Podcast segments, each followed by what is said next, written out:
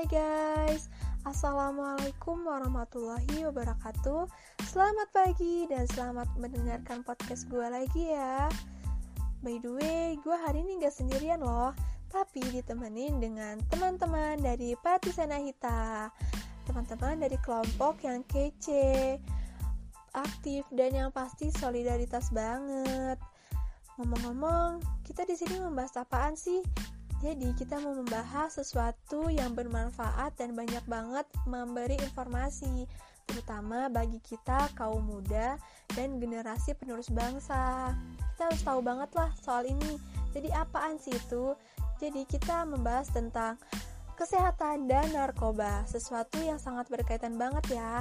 Untuk lebih jelasnya, mari kita simak penjelasan-penjelasan dari teman-teman gue. Oke Dil, di sini aku bakal jelasin tentang definisi kesehatan nih. Uh, kesehatan, kesehatan itu berasal dari kata sehat. Sehat itu nggak sakit ya nggak sih? nah, sebenarnya makna dari kesehatan itu berkembang seiring dengan waktu. Dalam perspektif model biomedis, definisi awal kesehatan itu difokuskan pada kemampuan tubuh untuk berfungsi. Jadi kesehatan itu dipandang sebagai kondisi tubuh yang berfungsi normal yang dapat terganggu oleh penyakit dari waktu ke waktu. Nah, pada tahun 1948 juga Organisasi Kesehatan Dunia yaitu WHO mendefinisikan kesehatan tuh. Apa sih kesehatan bagi WHO itu? Yaitu kesejahteraan fisik, mental, dan sosial yang bukan hanya tidak adanya penyakit atau kelemahan. Itu dia definisi dari kesehatan. Nah, selanjutnya bakal dijelasin oleh Alvina yaitu faktor-faktornya nih. Oke, Sti. Jadi, faktor yang mempengaruhi kesehatan pribadi yang pertama, udara yang dihirup. Pencemaran udara yang terjadi semakin parah dapat menjadi pemicu kesehatan yang semakin rentan terserang oleh penyakit loh. Solusinya, kita harus menanam tanaman hijau di pekarangan rumah agar udara di dalam rumah tetap segar. Yang kedua, air putih. Tubuh manusia mengandung hampir 80% air. Air putih ini banyak manfaatnya loh bagi tubuh. Jadi jangan lupa minum air putih ya hari ini. Yang ketiga, kualitas tidur yang cukup. Kualitas tidur yang cukup juga dapat membuat badan tetap bugar. Selain itu, proses pembuangan racun dari tubuh pun berjalan dengan baik. Nah, pola tidur yang baik itu cukup 7-8 jam per hari. Jadi dari tiga faktor ini jangan lupa dilaksanakan ya. Oke, selanjutnya faktor keempat dan kelima akan dilanjutkan oleh saudara Ilham. Terima kasih Alpina. Dilanjutkan Faktor kesehatan keempat yaitu olahraga. Bahkan olahraga ringan sekitar 30 menit per hari pun sangat penting untuk menjaga kebugaran dan kesehatan tubuh. Sedangkan faktor kelima adalah faktor makanan. Kita perlu memperhatikan makanan kita agar tidak terlalu banyak mengkonsumsi makanan cepat saji yang penuh akan lemak jenuh dan beralih ke makanan yang lebih sehat dengan gizi seimbang seperti sayur, buah-buahan, dan sebagainya. Selanjutnya adalah asupan dan nutrisi yang diperlukan untuk tetap sehat. Oke, di sini saya akan menjelaskan asupan dan nutrisi yang baik dikonsumsi di masa pandemi COVID-19 ini. Nah, pertama-tama kita harus kenali dulu apa itu sistem kekebalan tubuh atau sistem imun. Jadi sistem kekebalan tubuh itu adalah sekumpulan sel, jaringan dan organ tubuh yang saling bekerja sama untuk melindungi tubuh dari serangan virus, bakteri, jamur, dan parasit. Saat sistem kekebalan tubuh melemah, kuman-kuman, virus, bakteri, jamur, dan parasit dapat dengan mudah masuk ke dalam tubuh dan menimbulkan infeksi. Salah satunya infeksi virus corona. Nah, asupan dan nutrisi yang seimbang itu sangat penting untuk menjaga sistem kekebalan tubuh manusia nanti akan dijelaskan oleh Kak Rofik. Menjaga pola makan dengan asupan gizi yang seimbang penting dilakukan sebagai upaya menjaga daya tahan tubuh di tengah pandemi. Adapun makanan-makanan yang harus dikonsumsi pada masa pandemi, contohnya brokoli, kembang kol, dan jambu batu adalah sumber vitamin C yang baik. Vitamin B6 dapat diperoleh dari daging, sayuran, pisang, biji-bijian, dan kacang-kacangan. Daging, ikan, dan telur adalah sumber vitamin B12 yang baik juga kaya akan vitamin A dan zat besi.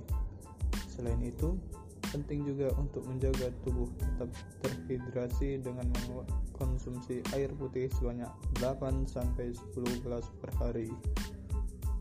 Thank you buat Adrian dan Rofik yang udah ngasih info tentang asupan dan nutrisi agar kita tetap sehat. Nah, sekarang giliran gua dan Ilham nih bakalan jelasin manfaat dari sehat. Apa aja tuh manfaat dari sehat? Nih yang pertama, sistem imun kita tuh terjaga, gak gampang terserang penyakit. Yang kedua tuh, yang pasti stamina dan energi meningkat. Kita gak gampang lemas, bisa semangat untuk ngerjain tugas-tugas dari dosen. Yang ketiga tuh menjaga berat badan tubuh kita ideal agar berat badan tubuh kita tuh gak kelebihan atau kekurangan. Nah, manfaat-manfaat sehat lainnya itu akan dijelaskan oleh teman gua Ilham. Silakan Ilham.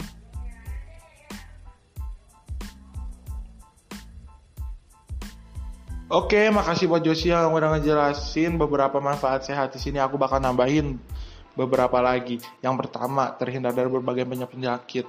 Nah, di zaman COVID-19 ini kita harus tetap sehat agar sistem kekebalan tubuh kita kuat untuk melawan COVID-19. Yang kedua, mempercantik kulit. Terutama buat cewek-cewek nih yang suka kelihatan kulitnya lebih mulus dan lebih halus. Yang ketiga ada meningkatkan kepercayaan diri. Siapa sih yang gak suka body girls ya kan? Nah selanjutnya bakal dilanjut nih sama teman-teman gue di bawah. Ada Venita dan Alvaro. Dampak apabila tubuh tidak sehat. Yang pertama, tidak memiliki energi. Seperti yang kita ketahui, tubuh yang sehat mengakibatkan metabolisme meningkat. Sebaliknya, tubuh yang tidak sehat menyebabkan metabolisme berjalan lambat yang mengakibatkan tubuh kita tidak memiliki energi. Selain itu, tubuh yang tidak memiliki energi akan mengakibatkan produktivitas menurun. Kita tidak bisa melakukan kegiatan sehari-hari dan bahkan impian kita akan terhambat juga performa seksual menurun. Sebuah studi mengatakan bahwa gaya hidup tidak sehat dapat berpengaruh pada disfungsi seksual. Terakhir, mengurangi penampilan. Apabila pola hidup tidak sehat, membuat tubuh mengalami penuaan dini. Iyo, mau cepet tua kan? Maka dari itu, penting, sangat-sangat penting melaksanakan gaya hidup sehat. 5 cara agar hidup tetap sehat. Yang pertama, mengatur pola makan. Mengkonsumsi makanan segar adalah salah satu caranya. Yang kedua, olahraga secara teratur. Fungsi olahraga itu bisa digunakan untuk melancarkan peredaran darah yang ada dalam tubuh manusia. Bukan hanya itu, olahraga juga berfungsi untuk membakar lemak yang ada dalam tubuh manusia.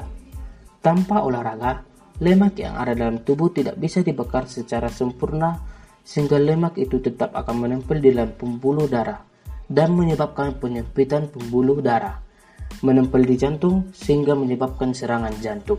Oleh sebab itu, olahraga sangat penting sekali untuk menjaga tubuh agar tetap sehat.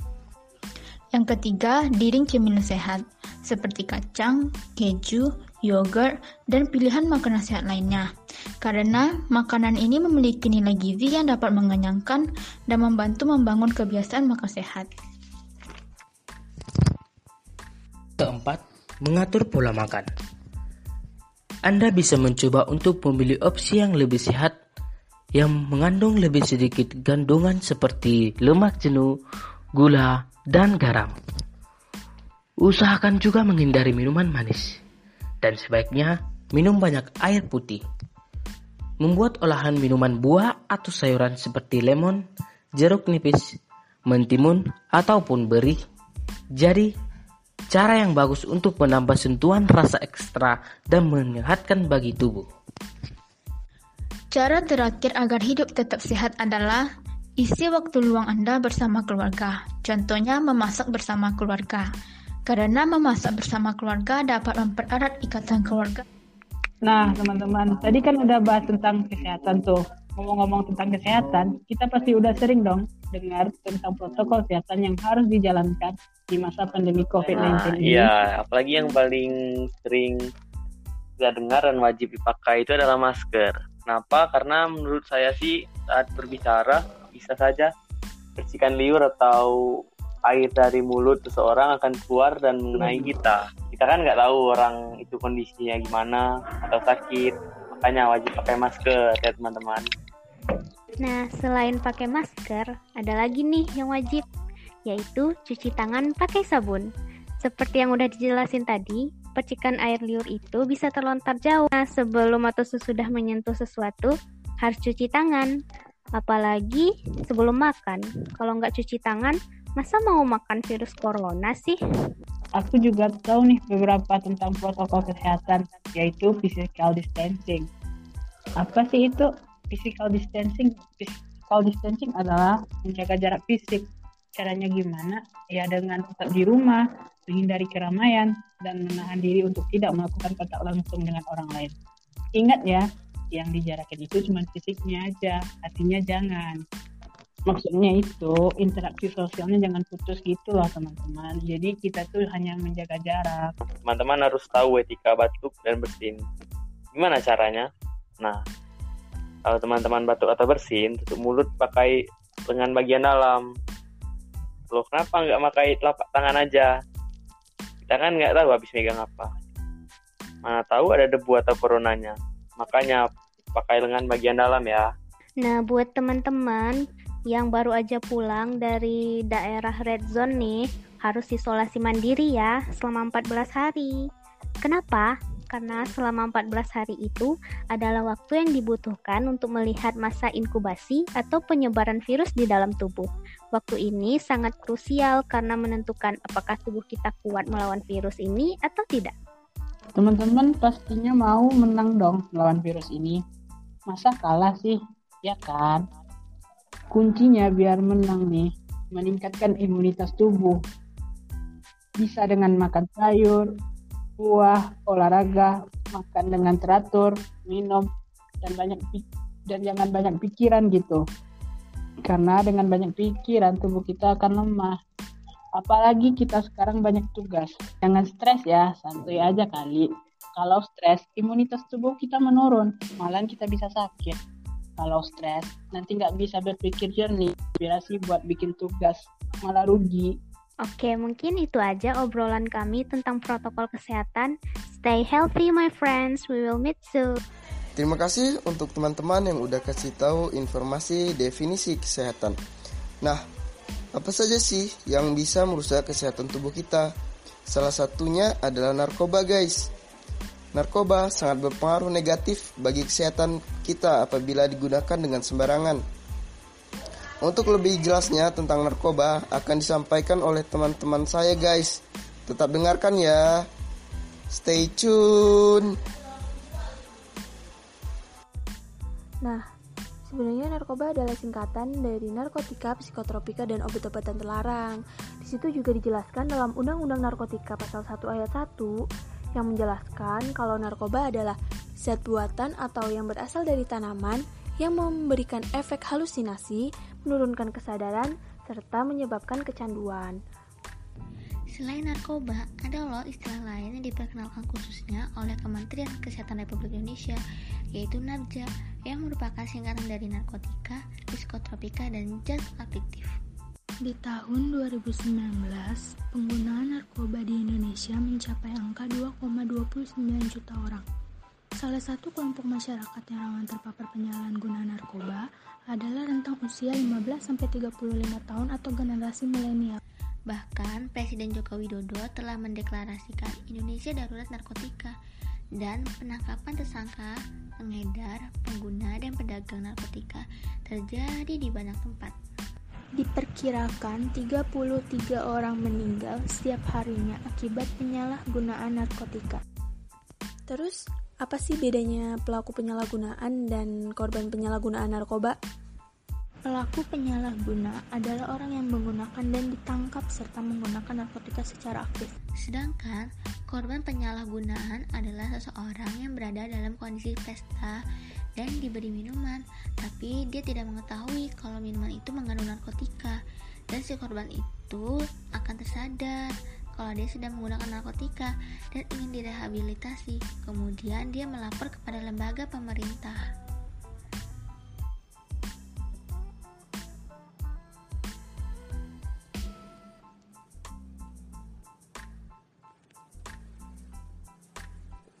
Kalau kita berbicara narkoba, berikut beberapa jenis narkoba dan bahayanya bagi tubuh. 1. Morfin berasal dari kata Morpheus yang berarti dewa mimpi. Morfin adalah alkaloid analgesik kuat yang ditemukan pada tanaman opium. Jenis narkoba ini bekerja langsung pada secara pusat sebagai penghilang rasa sakit. Beberapa efek buruk yang timbul dari pemakaian narkoba jenis morfin adalah menurunnya kesadaran, kebingungan berkeringat, pingsan, dan lain-lainnya.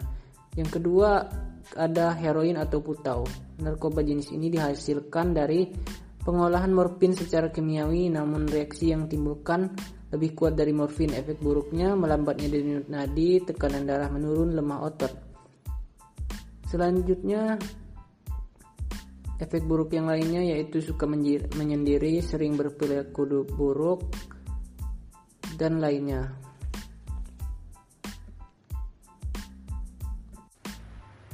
Nah, yang ketiga ini tuh namanya ganja guys. Siapa sih yang nggak tahu barang ini?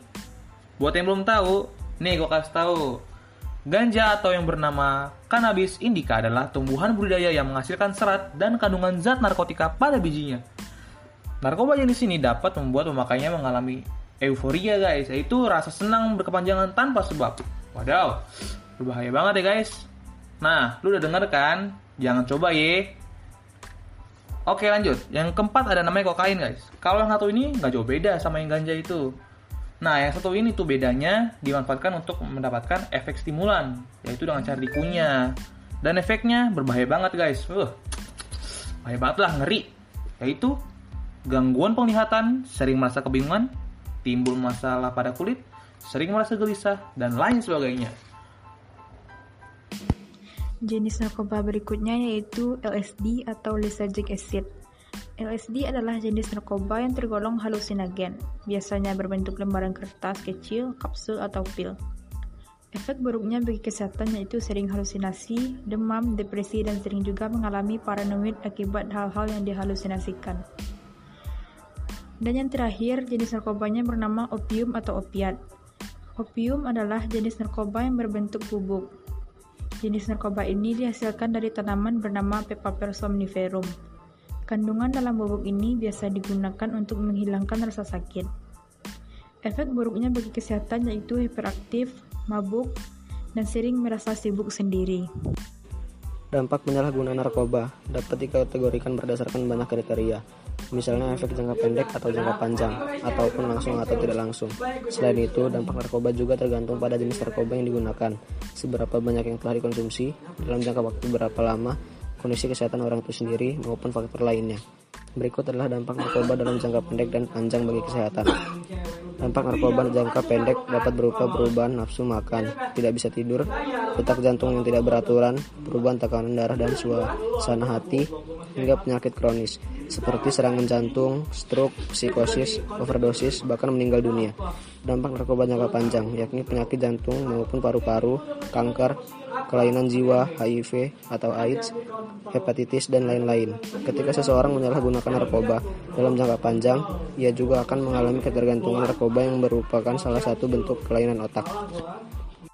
Diketahui bahwa tidak semua orang yang mengonsumsi narkoba akan merasakan ketergantungan selama zat berbahaya dalam narkoba belum merusak sel-sel otak.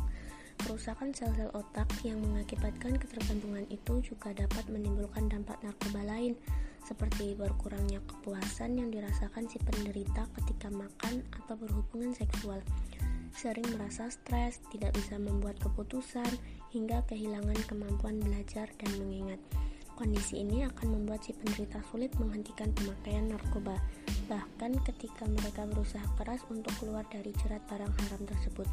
Dampak penyalahgunaan narkoba yang lebih luas juga terlihat pada lingkungan, Misalnya, pecandu narkoba akan rentan melakukan tindak kriminal, terlibat dalam perkelahian, serta memberi efek buruk pada lingkungan tempat tinggalnya. Adapun pasal yang mengenai narkotika seperti pasal 112 ayat 1 Undang-Undang Narkotika menyebutkan setiap orang yang tanpa hak atau melawan hukum menanam, ayat memiliki, menyimpan, menguasai atau menyediakan narkotika golongan 1 dalam bentuk tanaman akan dikenai hukuman 4 tahun dan maksimal 12 tahun serta denda 800 juta maksimal 8 miliar. Pasal 127 ayat 1 Undang-Undang Narkotika menyebutkan setiap orang penyalahgunaan narkotika golongan 1 akan dikenai 4 tahun, golongan 2 akan dikenai 2 tahun, dan golongan 3 akan dikenai 1 tahun. Sedangkan pada pasal 127 ayat 3 menyebutkan jika penyalahgunaan narkotika membuktikan hanya menjadi korban, maka individu terkait wajib menjalani rehabilitasi medis. Oke guys, di sini aku punya beberapa tips tentang cara berhenti dari narkoba. Langsung aja yang pertama yaitu adalah niat. Ini adalah hal penting banget ya teman-teman karena tanpa niat usaha kita akan sia-sia kan pastinya. Dan yang kedua itu hentikan pergaulan dengan sesama pengguna. Bukannya membatasi pertemanan ya teman-teman. Tapi kita juga harus tetap berteman dengan sesama pecandu nih karena bukannya berhenti narkoba malah bisa jadi ketagihan kan. Yang ketiga yaitu olahraga. Nah ini juga penting banget teman-teman, nggak cuma buat narkoba. Olahraga juga penting bagi tubuh kita kan, karena olahraga badan kita akan terlepas dari semua racun-racun berbahaya. 4. Lakukan olahraga dan buat itu sebagai hobi teman-teman. 5. Ikuti kegiatan-kegiatan organisasi yang memberikan pengaruh positif kepada teman-teman. 6 minta dukungan keluarga, dan ceritakan semua keluh kesah teman-teman kepada keluarga. Jangan menutup diri karena keluarga adalah tempat kita belajar tentang segalanya dan keluarga memiliki rasa cinta yang besar kepada kita. Ingat teman-teman, kita sebagai generasi penerus bangsa banyak yang harus kita perbaiki di negara kita ini. Cintai dirimu dan jauhi narkotika. Nah, itu dia teman-teman beberapa tips atau cara yang dapat dilakukan untuk berhenti dari narkoba. Jadi diingat lagi bahwa kita sebagai generasi bangsa harus menjauhi narkoba untuk masa depan yang lebih baik.